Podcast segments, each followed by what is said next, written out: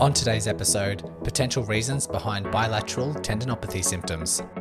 Welcome to the podcast helping you overcome your proximal hamstring tendinopathy. This podcast is designed to help you understand this condition, learn the most effective evidence-based treatments, and of course, bust the widespread misconceptions. My name is Brodie Sharp.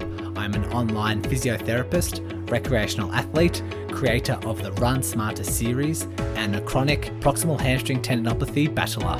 Whether you are an athlete or not, this podcast will educate and empower you in taking the right steps to overcome this horrible condition. So let's give you the right knowledge along with practical takeaways in today's lesson.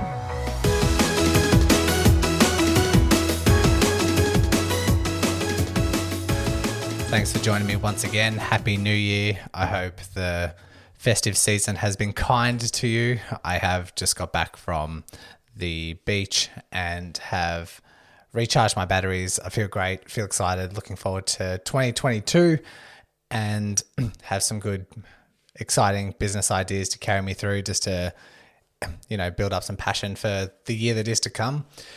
This episode, um, revolves around bilateral symptoms, and it came from a listener, Harvey Cooper, and this kind of sparked the idea around the episode.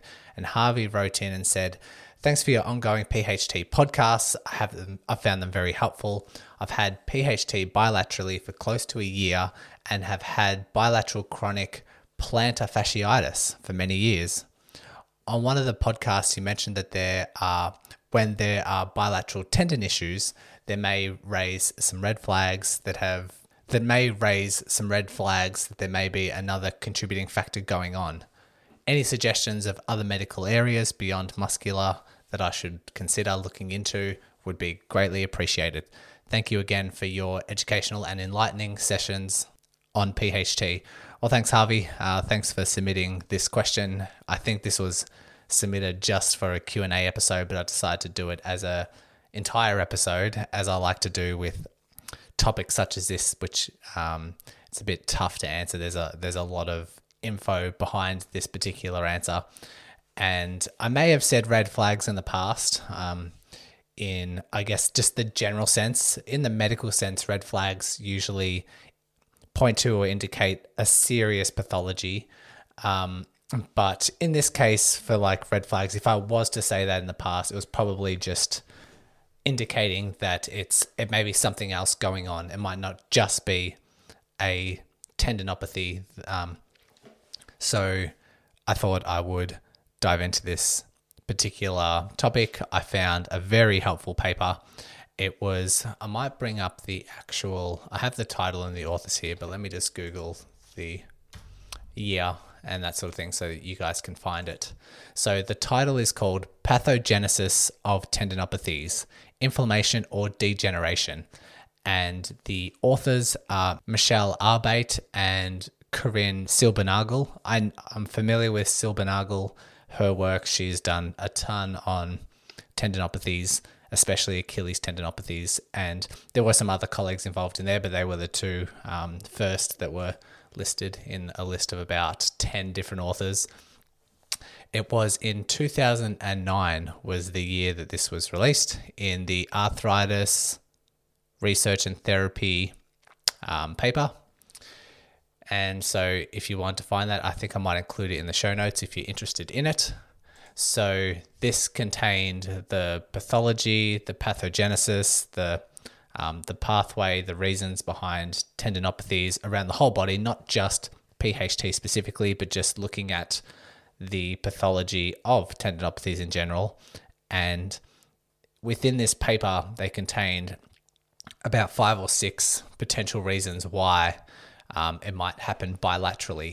And so I want to pick some of those out. This isn't the entire paper. The entire paper covers so much more, but I've just taken out a little section that is relevant to this topic and decided to talk about it. So I have one, two, three, four, five topics to talk about here. And the first one is around genetics. So this paper says that a genetic background may also play a role in a tendinopathy. Um, there's a whole bunch of gene terminologies I don't fully understand, but I'll say it anyway.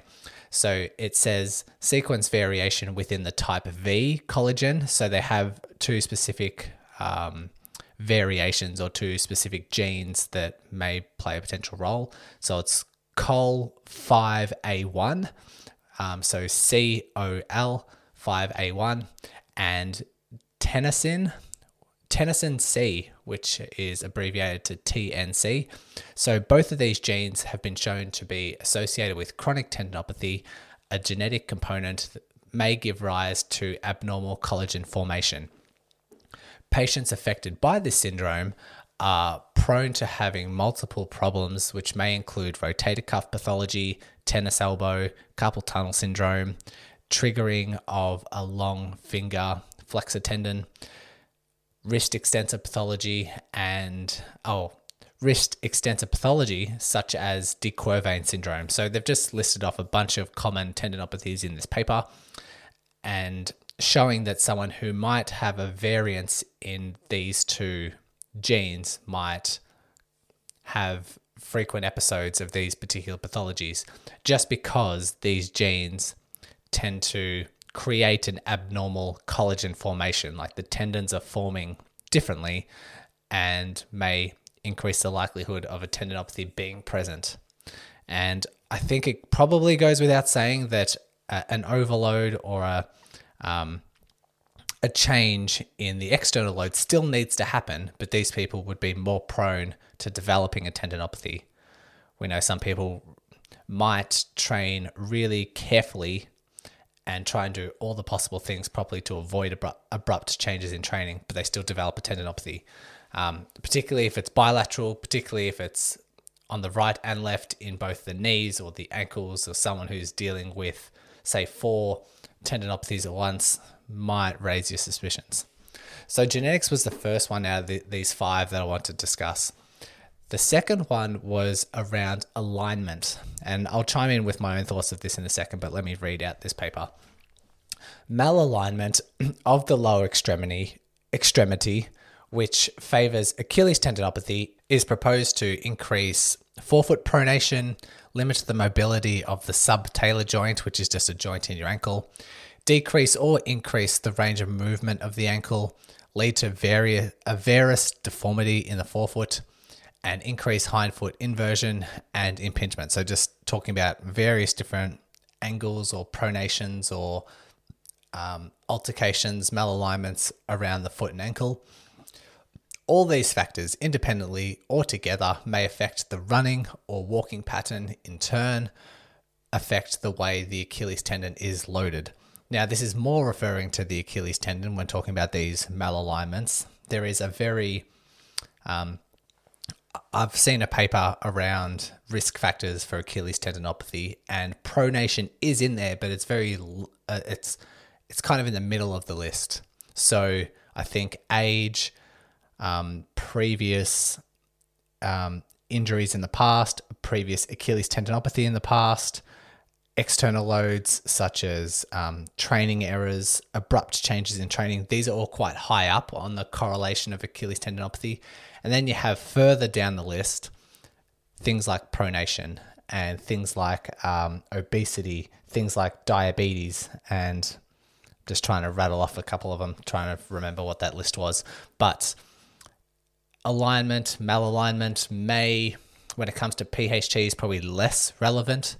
Maybe if you have a contralateral hip drop, so when you're in mid stance of running, when the foot is directly underneath your hips, so in that stance phase, the opposite hip, so if your right foot is directly underneath you during the running pattern and the left hip is dropping further towards the ground beyond what someone who has level hips might do, I guess it could put a little bit more strain on the tendon.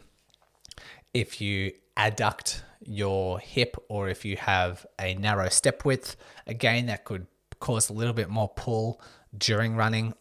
So just that, there hasn't been research on this. I'm just hypothesizing.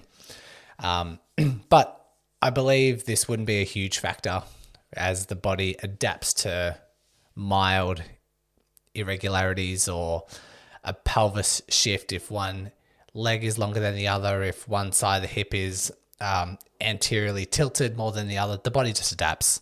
As long as your training is appropriate and as long as the body's used to being in that position, it's just going to adapt that way. um, so keep it in mind, something to keep in mind. I do think therapists overprescribe and say, oh, your hips are out, or you've got one leg longer than the other, you have this pelvic shift, you have this pelvic tilt. And I I do think they overprescribe that too much.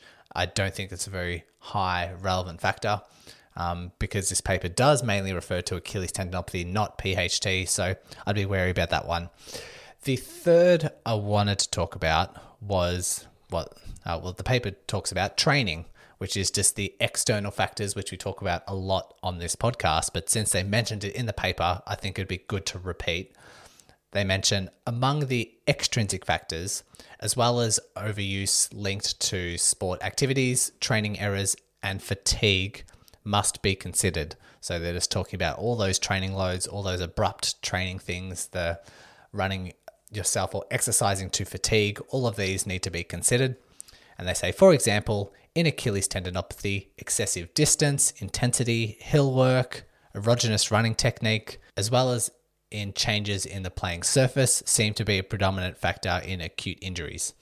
So for P H T, we're talking about overuse. And if we're talking about P H T and we're talking about bilateral symptoms, let's just imagine that you're training for a triathlon and you flare something up, you flare up your P H T because of the abrupt change. That's what happened to me initially. I went from marathon training, quite slow, long distance, to then trying to do fast, faster running, faster efforts on the bike, then get off the bike and have to try and sprint. Those particular activities was just too much for one of my tendons. If you can imagine that that happening and then you develop an, a, a P H T, if you continue to train, um, you have the potential, if that tendon's quite sore or it can't produce the same force, you might compensate and start producing more power on the opposite side, maybe on the bike or maybe once you get off the um, for the run. And so you're overloading, due to that compensation, you're overloading the other side, and then eventually the other side might develop symptoms as well. When it comes to sitting, I know people, if they've got P H T on one side, they like to shift around, they like to adjust how they're sitting, and some of them like to just put weight on their other side. So if they have a right P H T, they like to carry their weight all the way onto the left side and just weight bear as much as they can on that left side. And so if they're compensating during their running or their training, and then they're sitting and putting all the weight on the left side, that could develop a bilateral tendinopathy because you're compensating and switching things around. And that's what I thought I'd mention when it comes to bilateral symptoms, because it doesn't need to be genetics, it doesn't need to be malalignment, it could just be due to training and compensating in different ways. So another thing to think about. We have two more to go. So in this paper, the fourth one that they talk about was intrinsic ailments. Now, this is quite important, um, something that you might not be aware of. So the paper goes on to say, several pathological conditions must be considered. And they reference another paper, Holmes and Lynn, evaluated the association between tendinopathy and endocrino-metabolic diseases. And they reference such as obesity, diabetes, and hypertension, and found a positive association between Achilles tendinopathy. So obesity, diabetes, hypertension. I don't see too many obese people with P H T. Uh, it's usually the athletic population. So potentially hypertension, potentially diabetes. Um, there is a link between Achilles tendinopathy, so tendinopathies in general. Uh, well, I shouldn't say tendinopathies, tendinopathies in general, but diabetes and hypertension have been linked to Achilles tendinopathy because there's been so much research on that specific condition. Um, but they go on to say that hypertension was statistically associated with tendinopathy only for females, whereas diabetes had a statistical association for men younger than forty-four years old. So you have two associations here, hypertension for women and diabetes for men under forty-four years old. There's an association in developing a tendinopathy. They go on to say These findings suggested that factors influencing microvascularity, which is the blood flow um, t- in the capillaries, um, that may have some importance in the development of a tendinopathy. So I'm guessing hypertension and diabetes is like a bit more medical that beyond my training, but um, the hypertension and diabetes would affect the blood flow to the capillaries, could affect the blood flow to the tendons, and therefore uh, associate, be correlated with a development of tendinopathy. And we do know with specific injuries that blood flow, oxygenated blood, does help the healing process. We know areas of the body that lack blood flow uh, take longer time to heal. So maybe that's um, one of the reasons. The paper goes on to say in diabetes, condensation of glucose with amino groups results in the accumulation of advanced glycation end products in tendon tissue. Again, this is, this is something that goes over my head, but glycated tendons can withstand more load and tensile stress than non-glycated tendons, but the tissue becomes stiffer.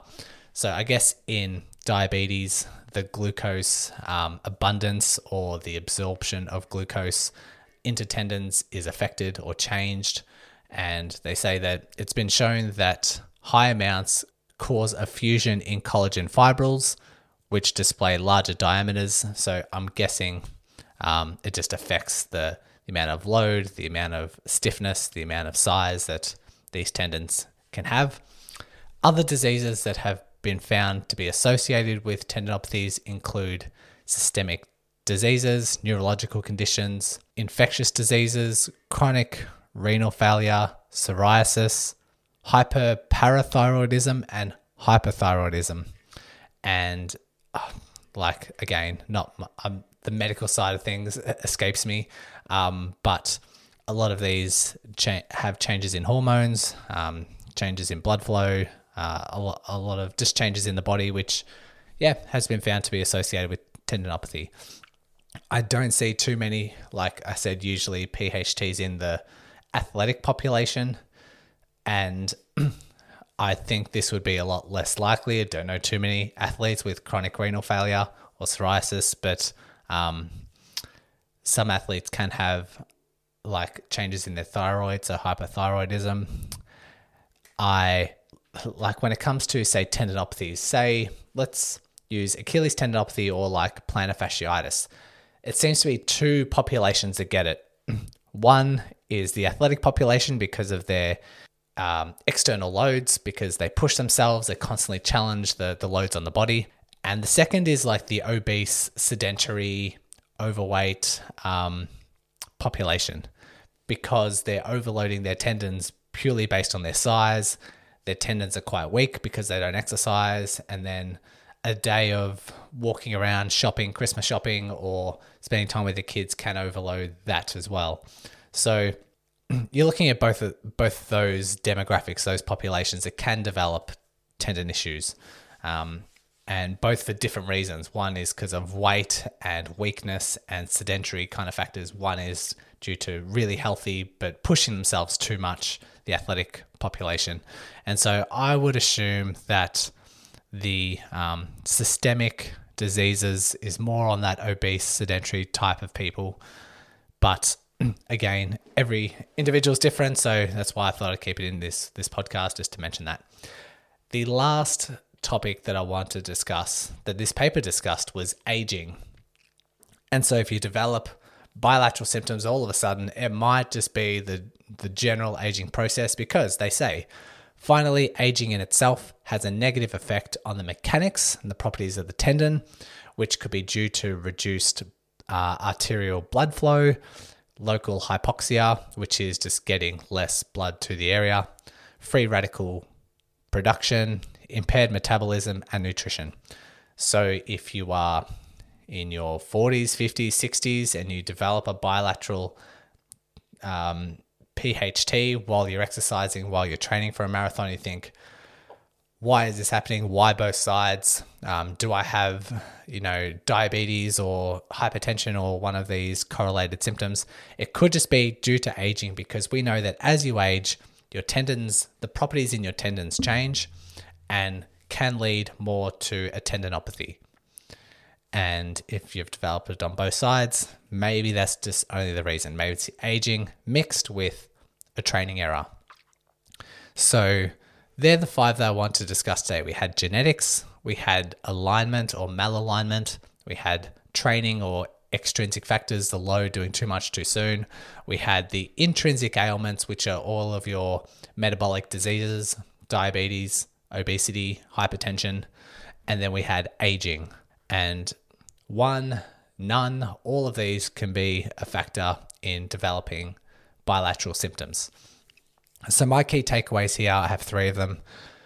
Chronic, if you do have a chronic tendinopathy, if it's bilateral and you also get a tendinopathy in multiple locations. So if you have bilateral, say wrist tendinopathies, and you also have bilateral P H T or bilateral Achilles tendinopathy, um, I would say get medically assessed, try and find the whole picture, try and find a better way to assess your conditions. Just, it w- wouldn't hurt to get medically assessed um, because especially if it goes without major explanation, like if you all of a sudden grind yourself into the ground with like a trail ultra and then you're just constantly pushing yourself and then you develop bilateral symptoms in multiple locations, there's a an explanation for that.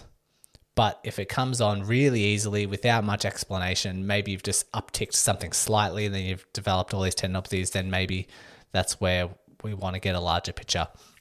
Very easy to think this is you. I, I constantly when I was at uni and there was um, a lecture on a certain pathology or a certain disease, I'm like, yep, I have that. Yep, this is me. All the time. It's it's within human nature just to naturally think that this this is like you making the associations with your own conditions. But I do say try not to draw too much conclusions until assessed. So many people have bilateral tendinopathies that just totally make mechanical sense, that make sense in their behavior, in their past history, in the loading that's happened, in the compensation compensations that they've made. It just makes mechanical sense. So don't get too worried about, oh my God, I might have hypertension um, or some of these other diseases. Just be very careful, be very open-minded. And if you want to get assessed, you can. Don't draw any conclusions until some results come back. The third one is that most of these ailments can um, result in a healthy, functional life. So if you do have diabetes, if you do have malalignment, if you do have this genetic Um, association, keep in mind that you can still be an athlete, you can still train. It's not the end of the world. You can't, you don't have to give up anything. However, you just need to take more care in how you progress things. You need to take care on your build-ups, how you prepare for a race. You need to make sure that you stay strong, make sure that you're um, t- taking on all of the other strength and conditioning things, all the other advice around tendinopathies and recovery and prevention, um, like getting good sleep, good nutrition, all of these things. You can still thrive. You just might need to be more patient and be more careful than someone who doesn't have these associations. Very important to know, because a lot of people can find they have a genetic predisposition and think that, oh, my running life is over. Just be careful. Just make sure that you take these into consideration and train accordingly. Might need to be patient more than the person next to you. But if you um, take this on board, if you train appropriately, you still will be able to operate and thrive within your given chosen activity like running. I hope this made sense. I hope you enjoyed this episode. Um, I know as I was, as Harvey made this comment, a lot of people commented on this comment um, saying, yes, this would be really interesting. So hopefully, hopefully this is provide the information you're after, and we'll catch you in the next episode. Thanks once again for listening and taking control of your rehab. If you are a runner and love learning through the podcast format, then go ahead and check out the Run Smarter podcast hosted by me. I'll include the link along with all the other links mentioned today in the show notes. So open up your device, click on the show description, and all the links will be there waiting for you. congratulations on paving your way forward towards an empowering, pain-free future. And remember, knowledge is power.